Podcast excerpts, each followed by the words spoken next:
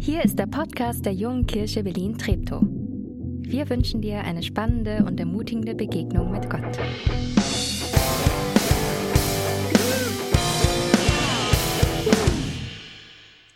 Wer von euch hat in den letzten zwei, drei Monaten viel YouTube-Werbung gesehen vielleicht? Ja, melden sich ein paar. Naja, also zu Weihnachten ist ja YouTube gefühlt voll von Werbung und wenn du keinen Adblocker vielleicht hast und dann musst du erstmal 20 Sekunden an Werbung reinziehen von ganz merkwürdigen Produkten. Und äh, eine Werbung, die ich da ganz oft sehe, ich weiß nicht, vielleicht denkt YouTube das interessant für mich, ist zum Beispiel sowas wie, du schaust YouTube, vielleicht hast du auch von den Leistungen gesehen, du schaust YouTube und verdienst damit noch keine 10.000 Euro im Monat bist reich, reist um die Welt, lebst deine Träume, dann melde dich jetzt zu meinem kostenlosen Webinar und ich verrate dir den Trick, weil ihr alle so nett sind und dir verraten wollen, wie du reich wirst. ähm, ja, interessant. Also ich habe mich leider noch nicht angemeldet, sonst äh, würde mein Leben vielleicht äh, so aussehen. Irgendwo riesen Villa mit Ausblick auf den Strand oder mit zwei Stunden Arbeit am Tag ganz, ganz, ganz viel Geld machen und in der Karibik sitzen. Naja, vielleicht muss ich mich mal dazu anmelden. ja, mal ausprobieren, ob das wirklich so funktioniert. Aber vielleicht hast du dich ja schon mal gefragt, was ist deine Berufung? Also kannst du mal deine Hand heben. Hast du dich schon mal gefragt, was ist deine Berufung? Wo soll es in deinem Leben irgendwo hingehen? So dein Weg, so, ja, melden sich schon einige, irgendwo schon. Irgendwie kommt schon mal die Frage hoch. Ähm, und die viel schwierige Frage, die da eigentlich raus resultiert, ist ja, wie finde ich eigentlich heraus, was meine Berufung ist, was das Ziel meines Lebens ist, wo es hingehen soll, wie, wie, wie, finde ich das eigentlich? Und ich muss sagen, ich habe hier heute auch einen Geheimtipp, wie du das herausfindest. Dazu musst du dich jetzt nirgendwo anmelden. Und ich gebe dir sogar wirklich kostenlos auch weiter. Und das Ganze wollen wir uns halt mal anhand von Matthäus anschauen. Wir sind in der Matthäus-Predigtreihe. Und vielleicht kennst du ja Matthäus. Ja, er hat das Matthäus-Evangelium geschrieben. Das kennen wir vielleicht. Was weißt du noch über Matthäus? Vielleicht, er war ein Zöllner, ja. Aber da hört es vielleicht schon auch auf, weil über Matthäus lesen wir gar nicht so viel in der Bibel. Er kommt selber an nur wenigen Stellen eigentlich vor. Aber ist doch eine ganz besondere Person irgendwie, an der wir genau herausfinden können irgendwie, was, was es heißen kann, seine Berufung zu leben und zu finden. Und wir wollen vielleicht erstmal eintauchen in die Frage, was war ein Zöllner zu der Zeit? Was war eigentlich Matthäus für eine Person? Heutzutage ist es so, du kriegst dein Geld und auf deinem Gehaltsschein kannst du sehen, oh, mein ganzes Geld ist schon wieder an die Steuer weggegangen. Das passiert automatisch, da hast du gar keine Möglichkeit, was dran zu tun. Zu der Zeit war das noch nicht alles so automatisiert, die Verfahren. Die Römer hatten die ganzen Gebiete dort besetzt in Israel. Und es war so, dass sie sozusagen Leute aus der Bevölkerung genommen haben, wie zum Beispiel Matthäus, einen Juden, ähm, und als Zöllner eingesetzt haben. Und das waren dann Leute, die sozusagen die Steuern von den Leuten eingetrieben haben, so von den Fischern, von den, die Sachen angebaut haben, Sachen gehandelt haben. Ähm, und die hatten sie vielleicht, wie man sich das vorstellen kann, so ein kleines Häuschen irgendwo auf dem Markt stand und da mussten die Leute regelmäßig ihre Sachen abgeben. Und es war ein bisschen willkürlicher, als es vielleicht heute ist mit der Steuer. Du kannst ausrechnen, wie viel du zahlen musst. Da weißt du immer, ich muss voll zahlen. Egal, ob ich jetzt was Gewinn gemacht habe oder nicht, wie viel ich gefischt habe oder nicht. Und wenn du nichts hattest, naja, dann wurde angeschrieben, dann musstest du beim nächsten Mal doppelt so viel zahlen. Und vielleicht noch Zinsen und vielleicht noch mehr und noch mehr und noch mehr. Und ja, die Leute wurden schon ganz schön ausgenommen. Es wurde viel mehr eingenommen, als man eigentlich bräuchte. Aber naja, die Römer wollten halt auch Geld haben. Und Zöllner waren auch sehr unbeliebt, sag ich mal, in der gerade so unteren Bevölkerung, so an den Bauern, bei den normalen Arbeitnern, aber auch bei den Juden, weil sie gesagt haben, öh, ihr macht mit den Römern so gemeinsame Sache, das finden wir nicht gut, ihr nehmt da einfach so Geld ein, das ist irgendwie eine gottlose Sache, die ihr da tut. Und das war manchmal auch so ein Sinnbild für den Sünder, von den ungerechten Menschen. Es war sogar so krass, dass manchmal die Zöllner, wenn sie denn mal nett waren und Geld geben wollten, keine Almosen geben durften, weil die Juden gesagt haben, so dreckiges Geld wollen wir nicht haben, das könnt ihr selbst behalten. Also schon irgendwie ganz schön krass. Und auf der anderen Seite ist das Positive daran, Zöllner zu sein, dass man alles hat. Man hat Geld, man hat Sicherheit durch die Römer, die haben einen beschützt. Man hat ein sehr gutes Leben gehabt. Wahrscheinlich hatte Matthäus ein Haus, hatte Bedienstete. Ihm ging es wirklich sehr gut. Er war einer wahrscheinlich der wohlhabendsten Leute in dem Ort, wo er gewohnt hat. Er musste sich eigentlich um nichts Sorgen machen. Und wenn wir jetzt mal so ein bisschen den Text angucken oder die, ähm, die Wissenschaftler gehen so ein bisschen davon aus, dass Matthäus war vermutlich so ein mehr rationaler Mensch war. Wenn man so sieht, wie er das Evangelium geschrieben hat, war er sehr akribisch, er war wahrscheinlich ein sehr intellektueller, er konnte auch gut mit Zahlen umgehen, sonst wäre er wahrscheinlich nicht Zöllner gewesen. Die Römer haben schon geguckt, dass das Leute sind, die da wissen, was sie tun, weil sie wollen ja auch ihr Geld haben am Ende. Ja, und Matthäus hat sich gedacht, hey, das sind meine Fähigkeiten wahrscheinlich, das kann ich richtig gut, das kann ich da perfekt einsetzen und verdiene noch gutes Geld damit. Wie kann es mir besser gehen eigentlich? Ich habe alles, was ich brauche, was wahrscheinlich auch so die Leute so, weiß ich nicht, auf YouTube manchmal so propagieren so. Dieses, ja, leb dein Traum, mach dein Geld, alles so für dich. Es geht immer um dich. Ja, also die perfekte Voraussetzung, der Zöllner zu sein, sag ich mal, für Matthäus. Und dann kommt so ein ganz besonderer Moment, der irgendwie so krass ist. Matthäus hat sich wahrscheinlich jahrelang als Zöllner seinen, seinen Ruf aufgebaut, seine Sicherheit, sein Haus, sein Geld, wahrscheinlich auch für angehäuft an Vermögen, weiß ich nicht, für später, für seine Rente, was danach kommt. Und dann gibt es so eine ganz besondere Stelle im Matthäus-Evangelium, äh, in Matthäus 9,9. Da kommt Jesus an diesem Zollhaus vorbei und Matthäus sitzt gerade und treibt wahrscheinlich die Steuern ein. Und ich lese einfach mal vor. Und als Jesus von dort wegging, sah er einen Menschen am Zoll sitzen, der hieß Matthäus. Und der sprach zu ihm, folge mir. Und er stand auf und folgte ihm. Was? Voll strange eigentlich irgendwie. Matthäus lässt in diesem einen Moment auf einmal sein ganzes Leben los, was er jahrelang aufgebaut hat, sein Geld, seine Sicherheit, weiß ich nicht, alles, was, was ihm wichtig war, sein Haus, seine Bediensteten, was er alles hatte. Wie, wie krass muss dieser Moment gewesen sein? Was, was, was, was, was war da los mit Matthäus? Was muss ein Mensch für eine Not haben? Was muss ein Mensch für eine Offenbarung haben? Was muss Jesus irgendwie für eine Person gewesen sein, dass Matthäus auf einmal dachte, ja, ich schmeiß halt einfach alles weg, was ich hab, komm, ich gehe jetzt mit dir, Jesus. Alles, was er sich so jahrelang aufgebaut hat, wo es ihm gut ging, schmeißt er alles weg.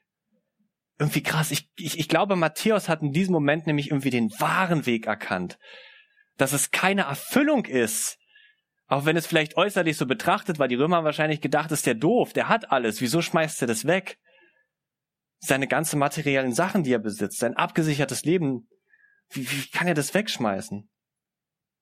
Aber er merkt, dass das nicht der wahre Weg ist. Dass er sein Potenzial, was er hat, dass er seine Gaben, seine Fähigkeiten nur für sich eigentlich eingesetzt hat. Jesus sieht, dass, dass Matthäus zu mehr berufen ist und deshalb sagt er, folge mir nach. Und jetzt kommt dieser Geheimtipp, was, glaube ich, Matthäus in diesem Moment ganz besonders verstanden hat. Und dazu musst du dich nirgendwo anmelden und mir auch nicht 5000 Euro geben. Den gebe ich heute wirklich kostenlos weiter. Ähm, Matthäus hat ihn selber in seinem Evangelium aufgeschrieben. Das finde ich so ganz toll. Ähm, und Matthäus 6,33 das ist der Vers, um den es heute gehen soll, nämlich, bringt es so richtig gut auf den Punkt, was Matthäus wahrscheinlich in diesem Moment wie kein anderer verstanden hat. Und zwar, trachtet zuerst nach dem Reich Gottes und nach seiner Gerechtigkeit. So wird euch alles zufallen. Trachtet zuerst nach dem Reich Gottes und nach seiner Gerechtigkeit. So wird euch alles zufallen. Oder vielleicht auch eine andere, ein bisschen plastischere Übersetzung. Strebt vor allem anderen nach seinem Reich, nach Gottes Reich und nach seinem Willen, und dann wird Gott euch alles schenken. Das ist Matthäus seine Berufung. Das ist unsere Berufung. Und jetzt krass, was wurde aus Matthäus? Matthäus hat alles weggeschmissen in dem Moment und wusste wahrscheinlich nicht, was kommen mag. Und er wurde der Schreiber des Matthäus-Evangeliums. Die Bibel gibt es auf dieser ganzen Welt in über 2000 Übersetzungen und jeder liest das Matthäus-Evangelium.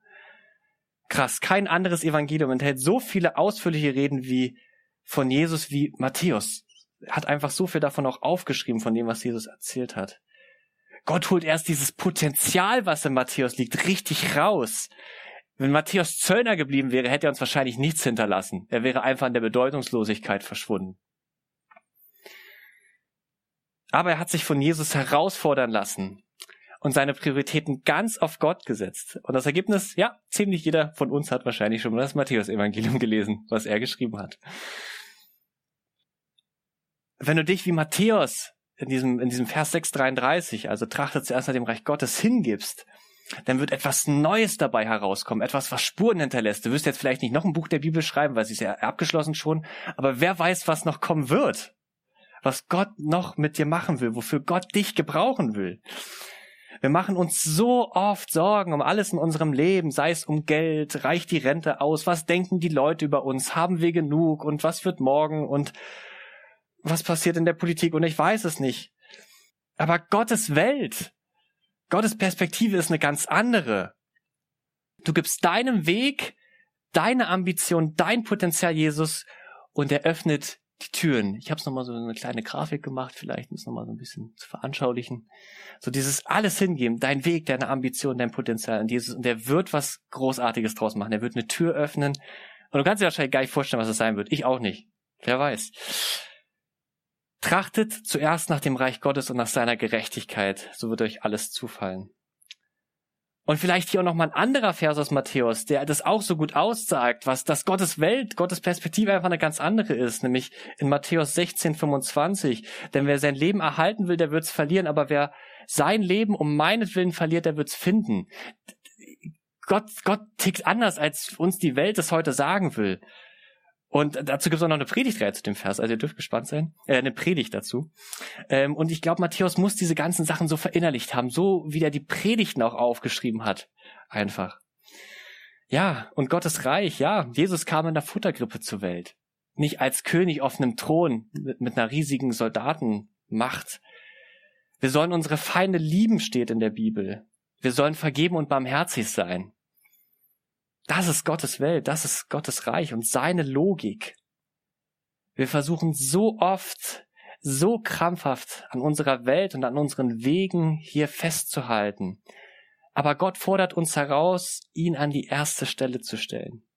Und eine Sache, die ich ja total spannend noch daran finde, ist, Matthäus muss seine Begabung und sein Talent nicht wegschmeißen. Es ist nicht so, hey, ich gehe jetzt mit dir, Jesus, einfach egal, was alles davor war. Nee, Jesus wusste, du bist akribisch, du bist gut, du bist genau, du kannst aufschreiben, hey, du wirst mal das Matthäus-Evangelium schreiben. Jesus wusste es in diesem Moment schon, auch wenn es Matthäus nicht wusste. Aber er musste nicht seine Begabungen, seine Fähigkeiten wegschmeißen, sondern Jesus hat was ganz anderes vorgehabt, mit diesen Begabungen daraus zu machen. Wenn ich für Gott lebe, muss ich nicht meine Begabungen aufgeben, viel besser. Ich darf und soll sie für Gottes Sache einsetzen und dann wird meine Gabe zum Segen, zum Segen für andere. Und zum Schluss habe ich euch noch einen kleinen Clip mitgebracht, den wir uns gleich zusammen angucken wollen, der diese Szene, wo Jesus diesen Matthäus beruft, äh, wo das nochmal ganz gut gezeigt wird einfach. Das ist aus The Chosen, vielleicht kennst du die Serie, das zeigt so ein bisschen das, das Leben von Jesus, das Evangelium verfilmt, einfach um sich diese Welt nochmal ganz besser vorzustellen zu können. Manchmal lesen wir die Bibel und es ist so schwierig zu verstehen, wie war der gesellschaftliche Kontext, wie war die Welt damals. Und diese Serie schafft es, diese Welt so zu malen, dass wir ein bisschen besser verstehen, was hat es damals bedeutet, was da drin steht eigentlich für die Menschen. Und in diesem, dieser Szene können wir das so gut sehen, was es bedeutet, dieses Trachtet zuerst nach dem Reich Gottes und nach seiner Gerechtigkeit, so wird euch alles zufallen. Da sitzt Matthäus in seinem Zollhäuschen und Jesus geht vorbei und beruft ihn. Und das ist, ihr werdet es gleich sehen, ich fand es so bewegend, diese Szene einfach, muss ich sagen. Ähm, und äh, schau sie dir gleich an, lass sie mal in deinem Herz sacken, beweg sie mal ein bisschen. Was kann das für dich heißen? Vielleicht stehst du gerade an einem großen Punkt und sagst, genau diesen Vers brauche ich, diese Entscheidung brauche ich. Aber auch im Alltag immer wieder zu gucken, wo ist dieser Moment, wo ich zuerst nach Gottes Reich trachten soll. Und alles andere wird Gott einem geben, was du denn brauchst. Du wirst vielleicht nicht reich dadurch und du wirst alle deine Wünsche und Träume erfüllen, aber Gott weiß, was du brauchst. Und das wird er dir geben. Und diese Zusage haben wir in dem Moment. Deswegen trachtet zuerst nach dem Reich Gottes und nach seiner Gerechtigkeit. So wird euch alles zufallen. Amen. Film ab.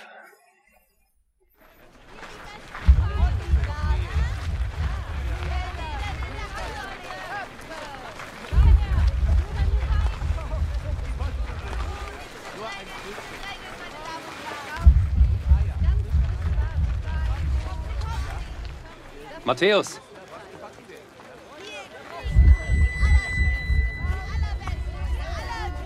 Matthäus, Sohn des Alpheus.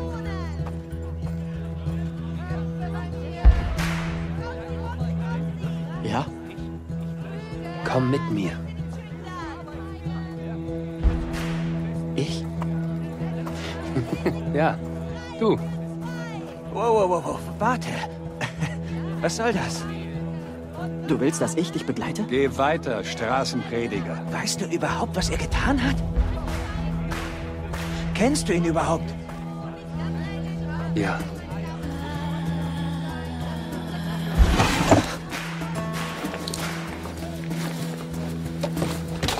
Hör zu!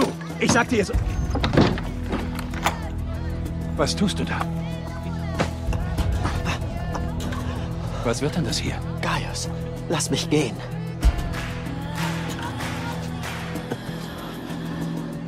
Bist du verrückt? Du hast Geld. Quintus beschützt dich.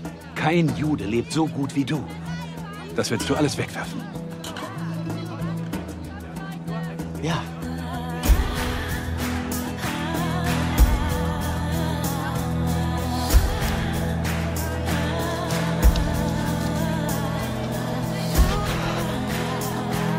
Ich versteh's nicht. Du hast auch nicht verstanden, dass ich dich wählte. Aber das ist was anderes. Ich bin kein Steuereintreiber. Gewöhn dich an anders.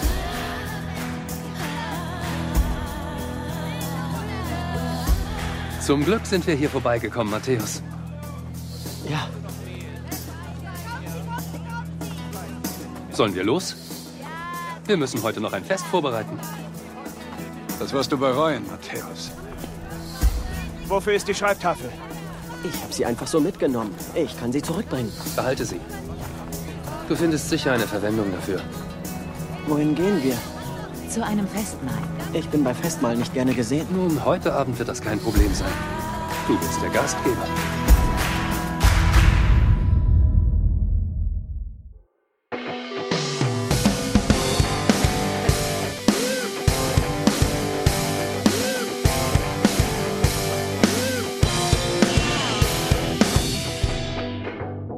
Du diesmal dabei warst. Wenn du mehr über den Glauben erfahren möchtest, dann schreib uns gerne an info@jkb-treptow.de oder besuch uns einfach persönlich. Alle Infos findest du unter jkb-treptow.de. Wir wünschen dir eine gesegnete Woche.